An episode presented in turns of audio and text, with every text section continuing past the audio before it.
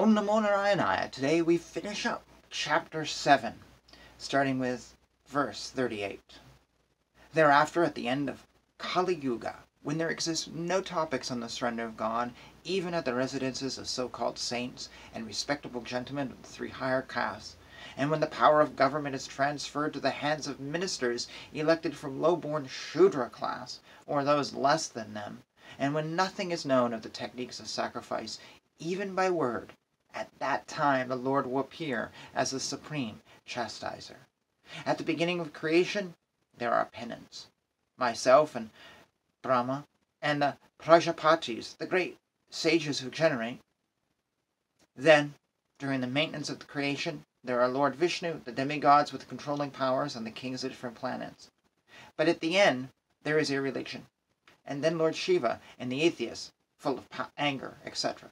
All of them are different representative, representative, representative manifestations of the energy of the supreme power of the Lord.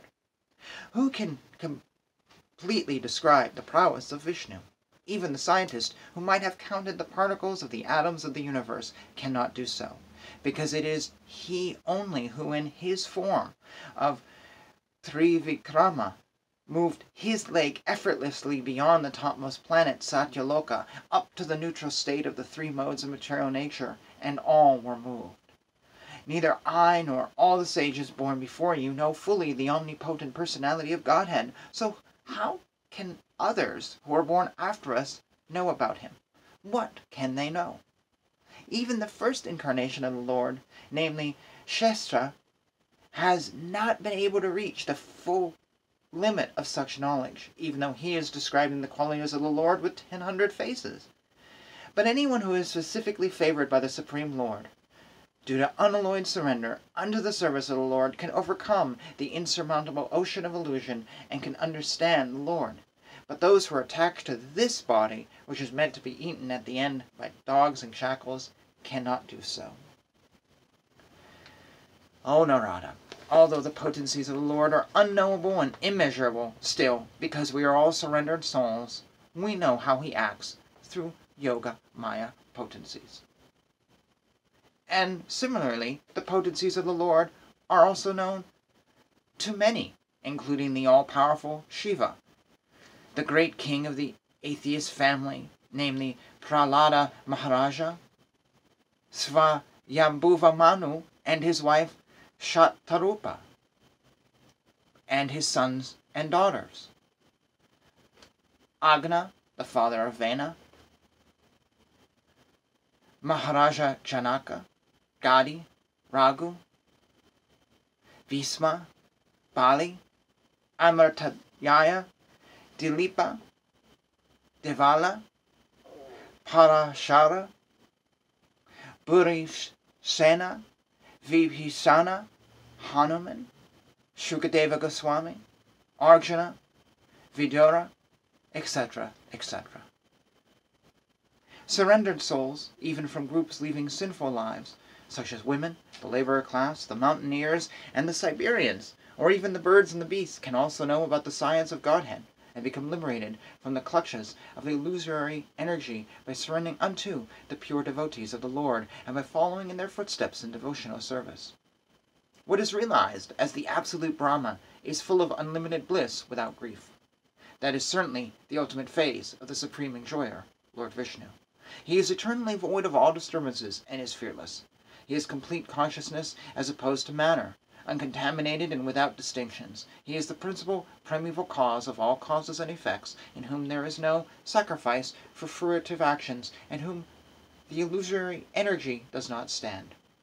In such a transcendental state, there is no need of artificial control of the mind, mental speculation, or meditation, as performed by the yogis. One gives up such processes as the heavenly king Indra forgoes the trouble to dig a well. Lord Vishnu is the supreme master of everything, auspicious because the results of whatever actions are performed by living being in either the material or spiritual existence are awarded by the Lord. As such, he is the ultimate benefactor. Every individual living, living entity is unborn, and therefore even after the annihilation of the material elementary body, the living entity exists, exactly like the air within the body.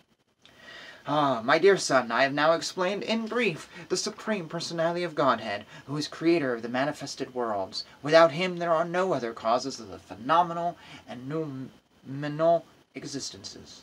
Ah, Narada, the science of God, Srimad Bhagavatam, was spoken to me in summary by the Supreme Personality of Godhead, and it was spoken as the accumulation of his diverse potencies. Please expand this science yourself. Please describe the science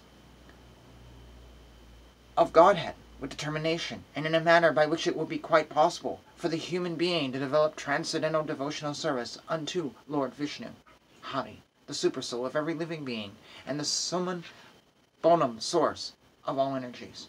The Lord's activities in association with his different energies should be described, appreciated, and heard in accordance with the teachings of the Supreme Lord. If this is done regularly with devotion and respect, one is sure to get out of the illusory energy of the Lord thus completes this chapter.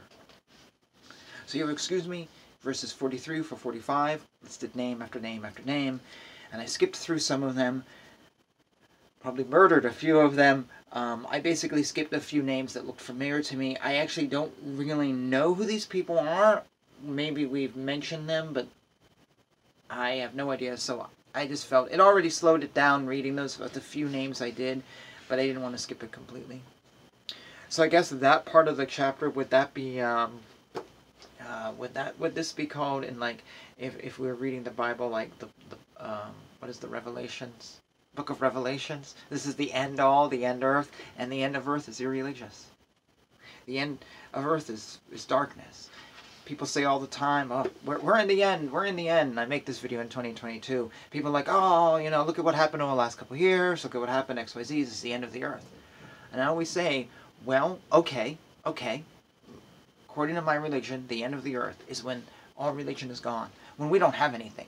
It's all lost, like some science fiction movie. Is it lost? No. I'm doing this video, which means at least one person is reading this book, which means it's not lost. And I'm putting this out for you, which means you're listening. So two people are reading. And that's all it takes to not be lost, I believe is just for a few people to keep it going. Plus, if you look all around you, maybe traditional religions are suffering, like Catholicism or Orthodox Judaism. Maybe organized religions are having issues, but spirituality is alive and well. You hear it all the time. Religious, I'm not religious, but I'm I'm spiritual. I actually say this opposite. I'm not spiritual anymore. I'm religious. I don't want to be spiritual. I want I want the tradition. I want to keep that tradition alive. But I don't have to because as long as there's people out there seeking something, I believe it keeps something alive. Thus, the world is not over. It's not over. Now, maybe this would say, maybe someone would say, if if we lose the tradition and it's all sort of a new age thing, then it is lost because it's a delusionary religion. I believe a lot of new age stuff is, is questionable. And I've said that before, that's nothing new here. And if you're on this channel, you, you probably are seeking something deeper, so I'm not worried about offending you.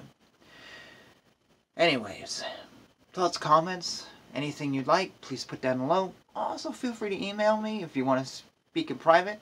You can also argue with me. I'm fine with that too. I will read every comment.